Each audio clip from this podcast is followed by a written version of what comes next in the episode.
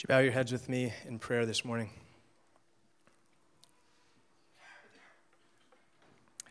Our Lord, this morning as we come and gather, as we have heard from your word, we ask for your help to understand your word.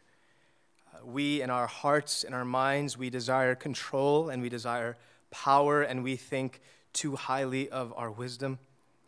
And so help us today loosen our grip um, and take our gaze off of ourselves. Would you, oh God, give us eyes to see Jesus? Would you give us ears to hear what is true and to put away that which is false? Uh, give us help this morning to be able to understand your word and um, illuminate it for us in surprising ways that we might be encouraged to believe it. It's in Christ's name that we pray. Amen. Uh, I, uh, without shame, have an addiction to watching courtroom dramas. Um, whether it's Law and Order SVU or if it's Johnnie Cochran's brilliance with the OJ, I literally watched from the beginning this past year, started to watch the OJ trial, right? I mean, the, the drama in that, the, the, the things that come up, and even Judge Judy, you turn that on, I'm all in. I've got a, I've got a bag of popcorn and a Coke, and I'm set. I love this stuff. And I think what makes these kinds of scenes, these kinds of proceedings interesting for us, most of us have this curiosity with this. It's because we want to find out if the bad guy is actually the bad guy.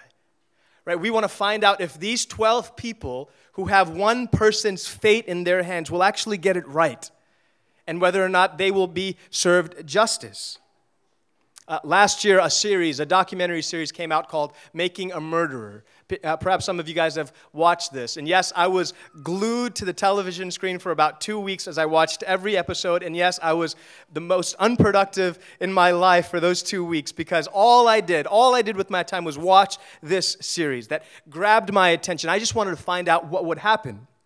And so if you've not watched this series yet, uh, Making a Murderer is, is, centered around this character, this man, a, a real man who's been sentenced or uh, charged with murder for the murder of a woman who was uh, killed in 2005. That's what the story is centered around. And so, as this series continues, as the story is told, there are several questions that come up in your mind. Not the least of which is Is this man, Steven Avery, is he being framed? Is there a conspiracy against this man to get him killed? Because as you come to find out, not everything has always been peachy keen between Avery and the sheriff's department, right? As you watch the trial and as you watch the circumstances surrounding it, whatever verdict you actually land on, you can at least admit that everything does not seem right about this. In fact, there's one Newsweek magazine writer who's written this about this trial. What is all too clear is that the compulsion to get a conviction, as opposed to pursuing the truth, overwhelmed this homicide case almost immediately. Shadows of doubt have, are cast over the judge, the, the prosecution, the, the, witnesses, and even the people who are defending Avery. You don't, you don't know what their pursuit is, what their motives are. And so, Avery's innocence or guilt is not our concern here today. But what a story like this does for us, what stories like courtroom dramas do for us, is it makes us wonder and ask questions about justice and about punishment and about innocence and wrongdoing. What this does is it makes us think about things that when, when a criminal, for example, receives judgment that he deserves, right? When he's sentenced to something that he's actually done and charged with that, we consider that justice. Or on the flip side, when an innocent man is exonerated and freed and doesn't have to pay a penalty for the crime that he did not commit, that's justice as well. But what happens when the heinous and vile criminal is set free? Or when the innocent man is tried and charged and sentenced? Would you delight, for example, if an innocent man a blameless man who's done nothing wrong were to pay the penalty for someone else. says crime, someone that something has been done, nothing to do with that person. Would you delight in that? We, we are mortified when we even hear of men and women who have been on death row and sentenced only to find out later that they've done nothing wrong. So, friends, this morning, we're going to recount the story of the most innocent of all Jesus undergoing the trial of his life. Indeed, a trial for his life.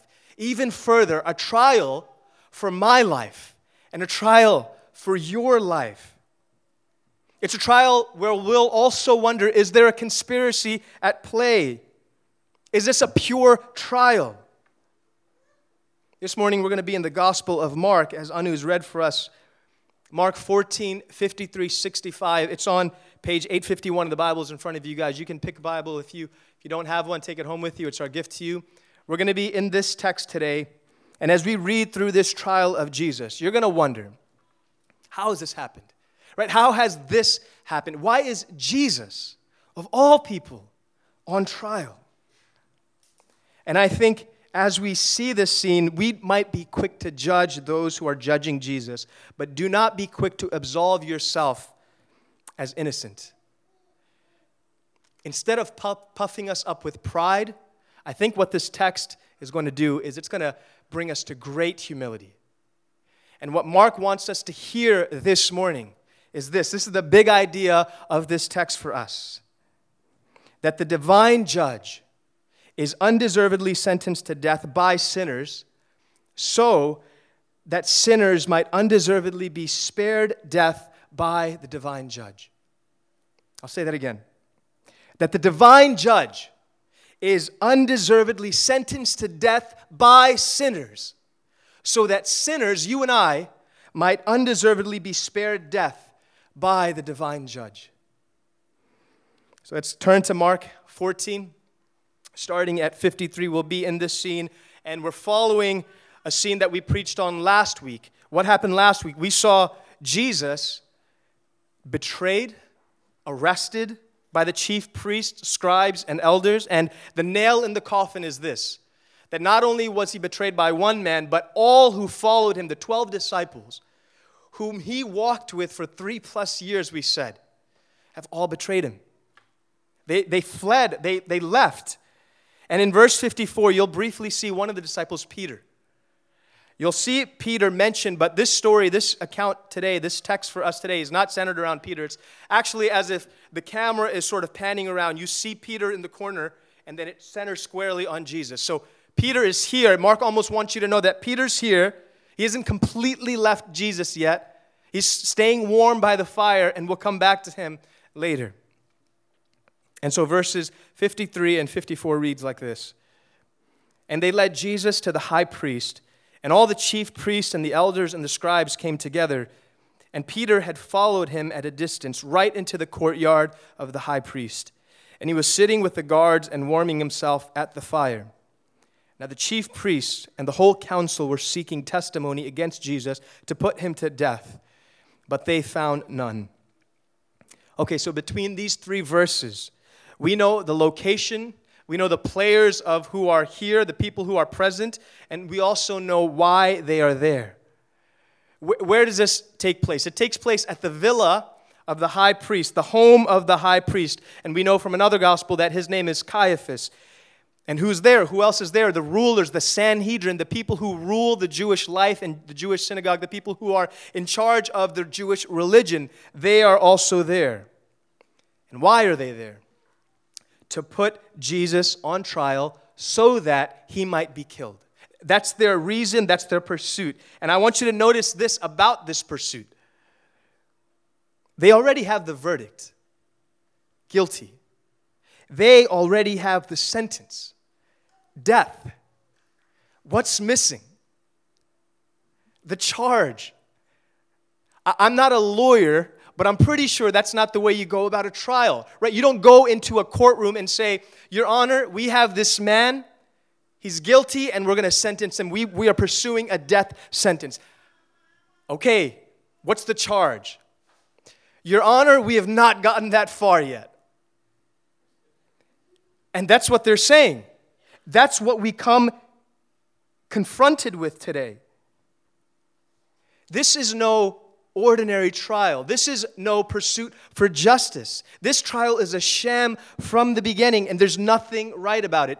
Sure, there's some, some of the optics are familiar to us, right? It's sort of like our Supreme Court. You have these people sitting in a semicircle in this type of a setting, and they're sitting elevated as well so they can see each other. And you have one seat in the middle of the room for the defendant and one seat in the middle of the room for the witnesses that will come up. But that ends pretty much what's normal about this trial. Because what's odd, for starters, they're holding the trial in the living room of the high priest not in formal chambers. Later in, in this text, we'll hear of the garment of the high priest, what the high priest is wearing. And it literally in the Greek says that he's wearing a nightshirt.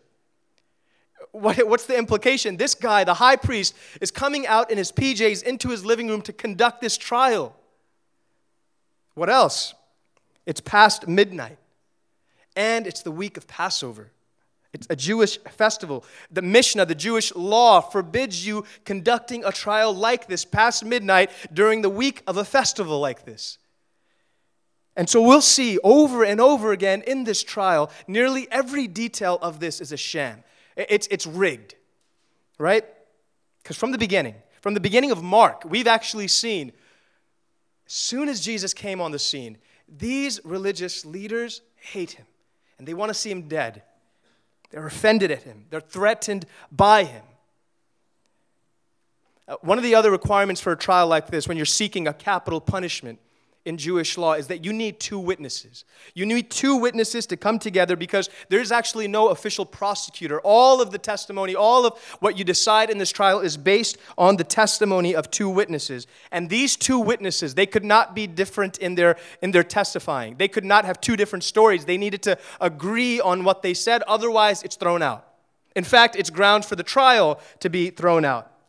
And so reading from verse 55, now the chief priests and the whole council were seeking testimony against Jesus to put him to death, but they found none. For many bore false witness against him, but their testimony did not agree. And some stood up and bore false witness against him, saying, We heard him say, I will destroy this temple that is made with hands, and in three days I will build another not made with hands. Yet, even about this, their testimony does not agree. Over and over again, the text sort of emphasizes this, this is not equaling out. There's, there's something off about this. And, and, so you even hear in the text that these people, they're searching for witnesses, someone to be able to corroborate and to affirm what they are seeking to do. And so they construct a charge that they need to agree upon and corroborate. And what is that charge? Jesus is a self proclaimed terrorist. That's what they're saying because Jesus is going to destroy the temple. That's what they're saying he's going to do. Right?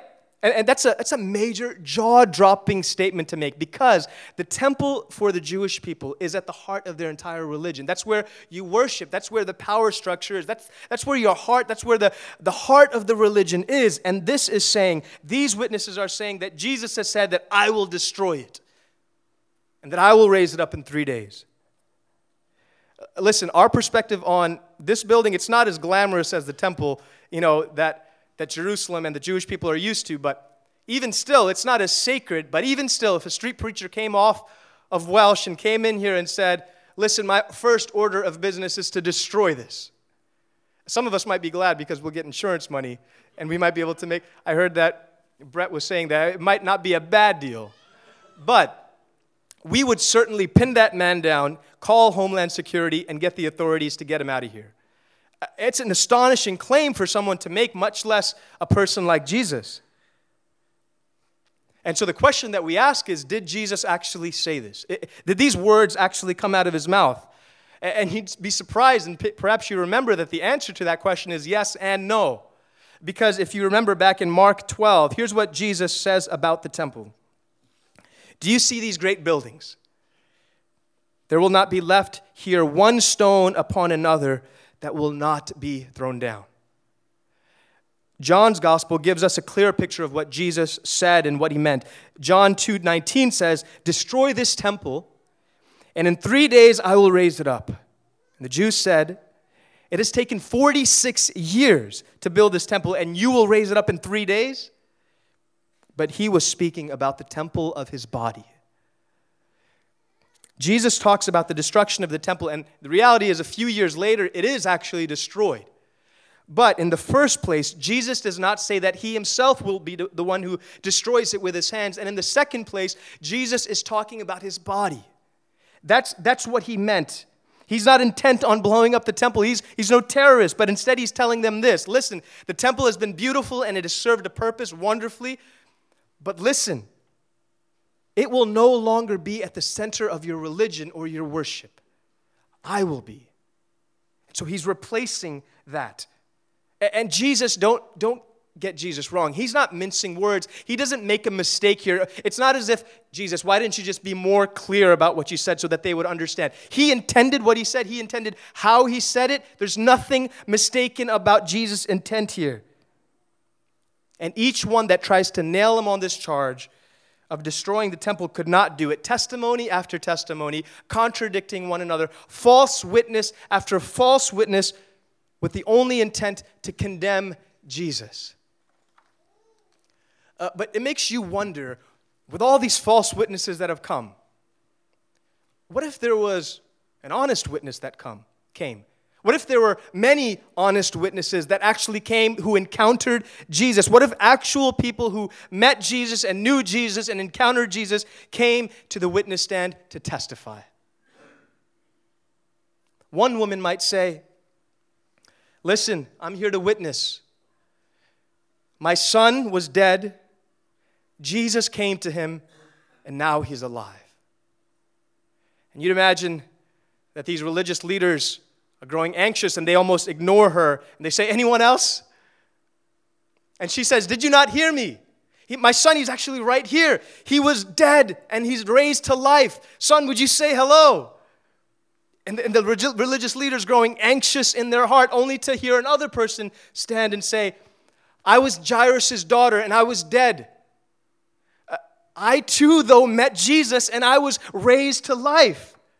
And then another says, My name is Bartimaeus, and I was poor and blind, sitting at the city gates without any hope. And Jesus comes by me.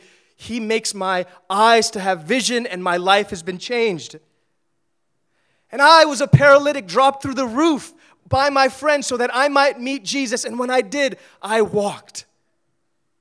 Yet another, my name was Legion and I was filled with despair and torment, and my home was among the tombs. And I would spend day and night cutting myself in despair without any hope until Jesus came to me and he freed me. And look at me now.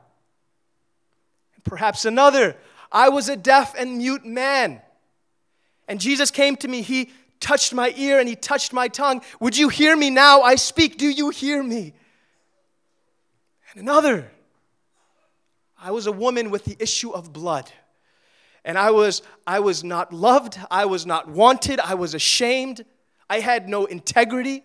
I had no hope for healing. And I come to Jesus. I touch his garment. He looks me in the eye, calls me daughter, and I'm healed. Would you imagine what it would have been like if that room were full of witnesses who actually encountered Jesus? Men and women who are actually lifted up out of their despair, out of their sickness, out of their hopelessness, given worth and meaning, forever changed because they encountered Jesus. Would the courtroom not marvel? Would every eye not be weeping with tears falling flat at Jesus' feet at this travesty of justice, marveling at who he actually is?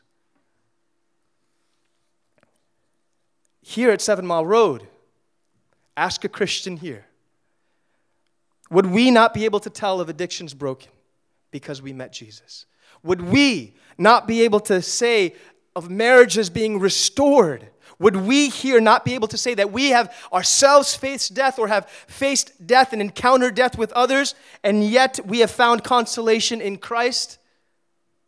Would we not be able to say that His firm grip has been on us, even through seasons of doubt and wandering away from Him? That over and over and over again, His mercy and His grace has been lavishly poured upon us despite our sins, and we are set free and forgiven.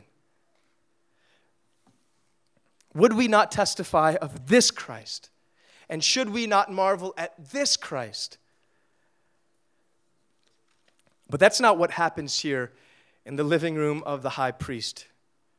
Nothing of the sort. These men are not broken by their sins, they're not marveled by Jesus. Instead, they're puffed up with pride and they are seething with anger in their hearts.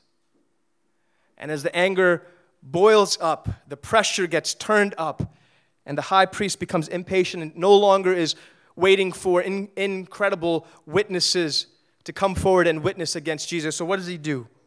He cuts to the chase, and in verse 60, he says this to Jesus.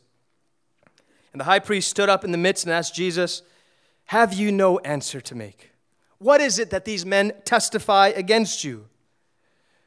But Jesus remained silent and he gave no answer. Jesus is silent, he says nothing. All of the accusations that have been hurled at him, they've all been false. So he doesn't dignify their false accusation, but he remains silent. Uh, but if you're listening, you'll, you'll hear that his silence speaks volumes. Because what Jesus is actually doing here is fulfilling a prophecy from Isaiah 53 that says of this Messiah, he says this He was oppressed and afflicted, yet he opened not his mouth. Like a lamb that is led to the slaughter, and like a sheep that before its shearers is silent, so he opened not his mouth. And so, this is not some strategic move from Jesus to show his strength. Jesus is fulfilling prophecy as he remains silent before this high priest. And you'd imagine that that silence even intensifies more the anger that is within his heart and within the, the hearts of the people who are present here in this courtroom. And so in verse 60, 61, the high priest asks him point blank Are you the Christ? Are you the blessed, the Son of the blessed? Is, is that who you are?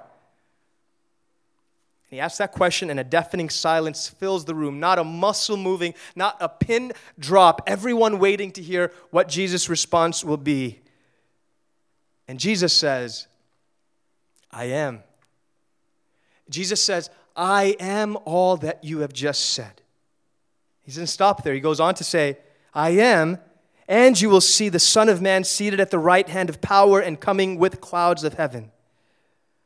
Listen, we've been in Mark for how many months now, right? We've, we've seen Jesus over and over again when he encounters someone, when he heals someone, when he changes someone's life. What does he say to them? He says, Don't say a word to anybody. Don't open your mouth and tell anybody. But now, here Jesus profess himself who he is. His identity has been hidden and veiled and concealed, but now the secret's done, right? The hour has come. The secret Messiah is no longer a secret. And commentators actually call this verse in Mark 14 62 the, the Christological climax of the gospel. Because here, we, we begin to realize who Jesus really is and himself professing it. And because he does that, everything turns. When the high priest Caiaphas asks him, Are you the Christ, the Son of the Blessed? Uh, that's, that's a weighty question to ask. That, that word, blessed, is a roundabout way of the Jewish people saying, Are you the Son of God? That's, that's, what, that's what the high priest is actually asking Jesus. But that question, though weighty, it's a weighty question, right? To be called the Son of God. Uh, though that question is weighty, this, the Messiah, that's talking about the Messiah, the Messiah was actually just a mere man. It was a person that the, the Jewish people were waiting for to come and to free them from Roman oppression. But still, the Messiah is just a mere man. And so, because of that, there's more that Jesus says that actually shocks this crowd.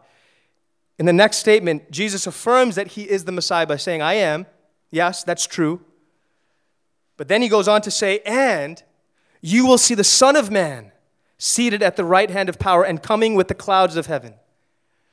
The Son of Man, what is that? Who is that? The Son of Man is this figure that we see in Daniel 7 coming from the throne of God, descending down to earth as judge, to judge the world, to judge us. That's who the Son of Man is. And so, the Son of Man, this, this, this night in this courtroom, is Jesus himself saying, This is who I am. I'm not the, just the Messiah that you conceive me to be. I'm more than that. I am actually the Messiah divine.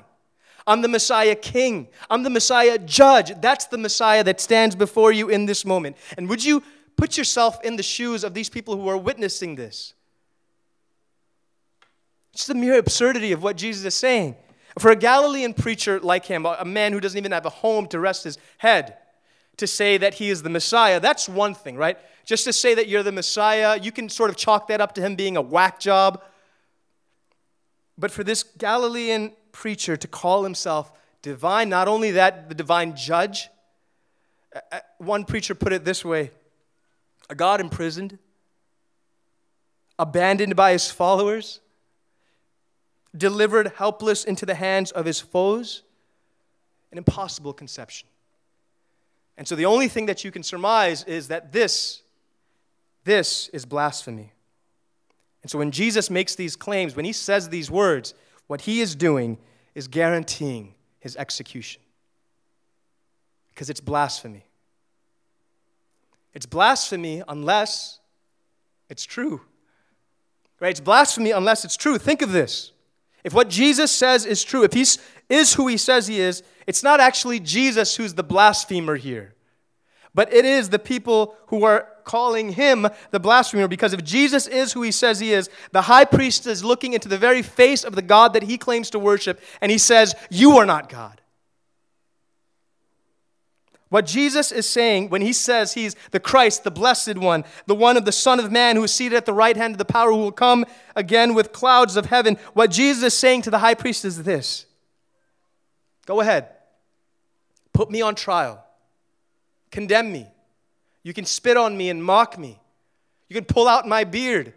You can crucify me. You can drive those nails deep into my hands and feet. You can bury me.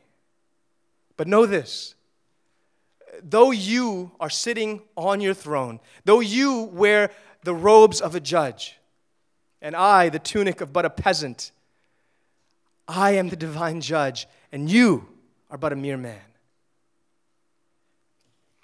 And yet, here is Jesus, the divine judge, on trial. On trial in the court of sinful men. The irony of this, I mean, you're astounded by it. If you remember, there's another place in the scriptures where God is on trial.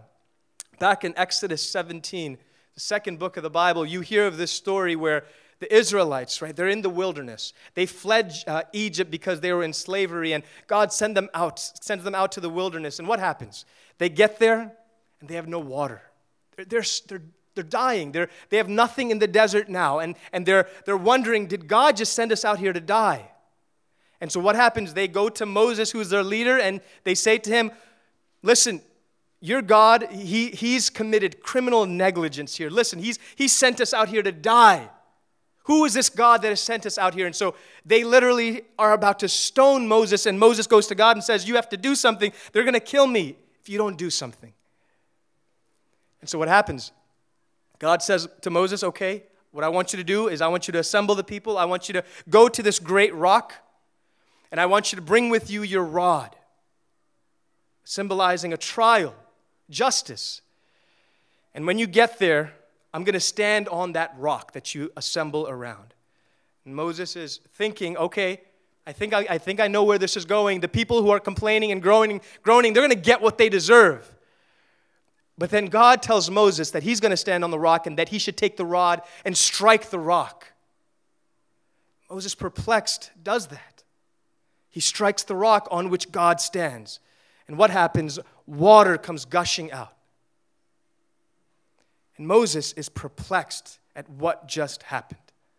That these people groaned and murmured, and yet God is the one who stands on a rock and is struck. The late great preacher Ed Clowney, he has a sermon where he talks about this text in Exodus 17, and he does it by talking about this play that was written in Germany right after World War II when the Holocaust was finished. And it was written on, on, the, on the heels of the, the tragedy that's just happened and realizing that someone has to pay for this atrocity. Right? Someone has to pay for the crimes of, of, against humanity that have just happened. And so in this play, what happens is that they're looking for someone to put on trial. And so they first go to the common people and say, You should be put on trial for this. The common people say, no, look to the soldiers. They knew what was going on. The soldiers say, no, it was our superiors. You should get them. The superiors say, no, it was those people above us. And person after person, group after group, everyone gets soft because that person just blames the next person. And no one gets put on trial until in the play, They say, We know how we'll get out of this.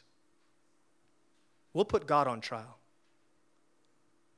He, he's the one who let this happen. He's the one that created the world into which this happened. And so we'll put God on trial, we'll find him guilty, and we'll sentence him.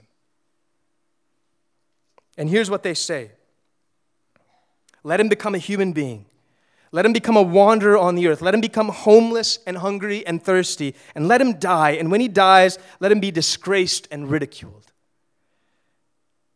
They committed these horrific acts, and yet who is put on trial? God. And Clowney says in this sermon Do you realize when they pass this sentence what they're doing? They're demanding God pay for their sins. How unjust.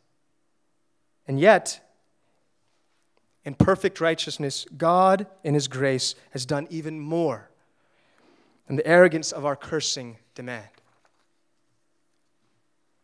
This scene at the villa of the high priest, where God incarnate is put on trial by sinful men, shows the undeserving, unrelenting, unbelievable lengths to which God has gone to save you, to save me. And what you realize is that everything's reversed. What should happen doesn't happen. In this scene, here's what the reality is. As I heard one preacher say it this way Hear Jesus say this to you I am judge. You should be on the dock, but I will stand in the dock for you. I am, I am actually the divine judge, but and I will deal with your evil and I'll deal with your sin, but here's how I'm going to do that. I don't come to bring judgment, I come to bear it. I will not strike you with the rod, but I will receive that harsh stroke for you. I, who deserve to be free, will be condemned by justice, so that you, who deserve to be condemned by justice, will go free. And would you hear this? Would you hear Jesus say that? I could have defended myself. I could have just said the right words and defended myself and gotten out of this. But no, I did not defend myself so that I might defend you. I kept silent so that I might shout mercy over you. This is the reality of what is happening here. This is the truth of what Jesus is doing. Shouldn't they all marvel?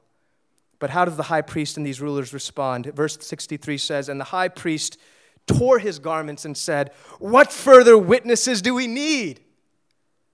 You have heard his blasphemy. What is your decision? And they all condemned him as deserving death.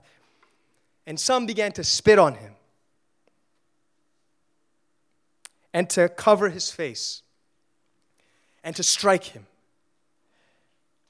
saying to him, Prophesy. And the guards received him with blows. Listen, this is not only a travesty of justice, but this right here is a display of the depravity of the human heart. Over and over again this week, perhaps even as you've studied this this week and studied it within your small groups, I've had to look at this scene and then turn away because the awfulness of, of what, what's happening here that God, the divine judge, the one who's perfect and innocent, would come down, show us mercy, and what we do in response is this condemn him. Look at the anger of these men. The high priest so furious that he tears his garments. How does everyone else respond? It says that they all condemned him to death. They're seething with so much rage that right in the middle of the trial, they couldn't even finish the trial. What happens? They all bull rush and they start beating him and spitting at him and they mock him. They blindfold him, they strike him. And what else does Mark tell us? It says that they tell him to prophesy. And in Luke's gospel, gives us some more detail. He says that they blindfolded him and kept asking him, prophesy, but that, that they also say, listen, if you're so clever, we're going to blindfold you. Would you tell us who's hitting you? If you're a prophet, oh great God, would you tell us who just struck you? In utter mockery, they look at God and say, prophesy. But in one of the irony of all ironies, what's actually happening here is that as they tell Jesus to prophesy, they unknowingly are a part of fulfilling prophecy. Would you know that? Because in Isaiah 50, verse 6, it says this I gave my back to those who strike, and my cheeks to those who pull out the beard. I hid not my face from disgrace and from spitting. They ask for him to prophesy, and look at the prophecy fulfilled. Listen, this scene is the most deplorable, deplorable, example of what we needed to be saved from and why Jesus needed to come. What this text should do for us is to look at the awfulness of what's happening here. It is the, the prime example of why Jesus needed to come for their sins, for, for my sins, for your sins. This is what we have done to God. He's come to us and we've killed him and we've condemned him. The very ones who put him on trial, though, are within view of God's mercy. Think about that. The high priest, the one who is actually condemning him, he's not without hope. It is for him that Jesus has come. And friends, would you hear that this is what God has done for us? That we have sinned awfully, and yet with love in Jesus' eyes, He has placed the rod in our hand so that we might not be struck. And so, the question that we are confronted with this morning as we see this divine judge who has come for us, the question is how will we respond to the divine judge who was put on trial and condemned to death for us? And as I said in the beginning, do not be quick to think that you might not have joined in on that day in condemning Jesus. Because do we not often take part in putting God in the dock and us on the judgment seat? I would venture to say that the reason many don't believe in Christ or maybe walk away from Christ is because you don't want, I don't want someone else looking into my life and saying, This is what life is. This is what you should pursue. This is what your life should be about. Because I am king. I'm the ruler. I am the judge, and no one will take that seat. But this morning, this text shows us that whatever throne that we think we're, we're seated on, it's an illusion. It's actually an illusion. That there is no throne that we sit on, though we think we are sitting on it. There is one judge. And if we continue trusting in this illusion, the one who is truly judge over us will judge justly. For our sin, for our rebellion, for your sin, for your rebellion, and that would be eternally horrific. If we remain in this illusion that we are judge over our lives, we get to say what's right in the world and what's wrong in the world, and we push away Jesus, we condemn Jesus, it will be horrible for us because James 4:12 tells us there's only one lawgiver. There's only one judge. He who is able to save and to destroy. That's what James tells us. That God is the divine judge can either mean destruction for us or it can mean salvation for us. Dear sinner, would you believe in Christ today so that Jesus would bear the awful judgment for your sins so that you do not have to? Would you believe in Christ today? This morning, you who know Christ and trust in Christ, or trying to figure out Christ, would you hear the good news of the gospel of the love of God in Christ for you? Would you embrace the good news of the gospel that the sin that you've confessed to the Lord, even this morning as we, we have confessed together, that, that Jesus has actually paid the penalty for that? Would you believe that God is judge and that you don't have to judge yourself? That if you've confessed your sin, that God actually forgives you because Christ has paid the penalty for you. It, this frees us from judging ourselves inappropriately. It's not that we don't mourn over our sin. We mourn and we confess it and we trust that God has paid for them. Would you believe this morning your most awful act, your most heinous crime? That God, the great judge of all, has deemed you innocent because he has paid the penalty. Believe that today. Hear these final words from one pastor, and we'll close. In our world, bad people get what's coming for them. There's no free lunch. There is a day of reckoning, and bad people are going to get bad stuff. But the gospel makes a radical claim. If you believe the gospel, God put the ledgers away and settled the accounts. The good news of the gospel is not that good people get good stuff. It's not that life is cyclical and that what goes around comes around. Rather, it's that bad get the best. The worst inherit the wealth. The criminal gets set free, and the slave becomes a son. Why? Because the best person in the world got the worst, the richest person broke the bank, the judge became judged, and the Son of God became sin for us. All for us. And this is good news. Mile Road, would you hear again that the divine judge is undeservedly sentenced to death by sinners so that sinners like you and I might undeservedly be spared death by the divine judge? Let's pray.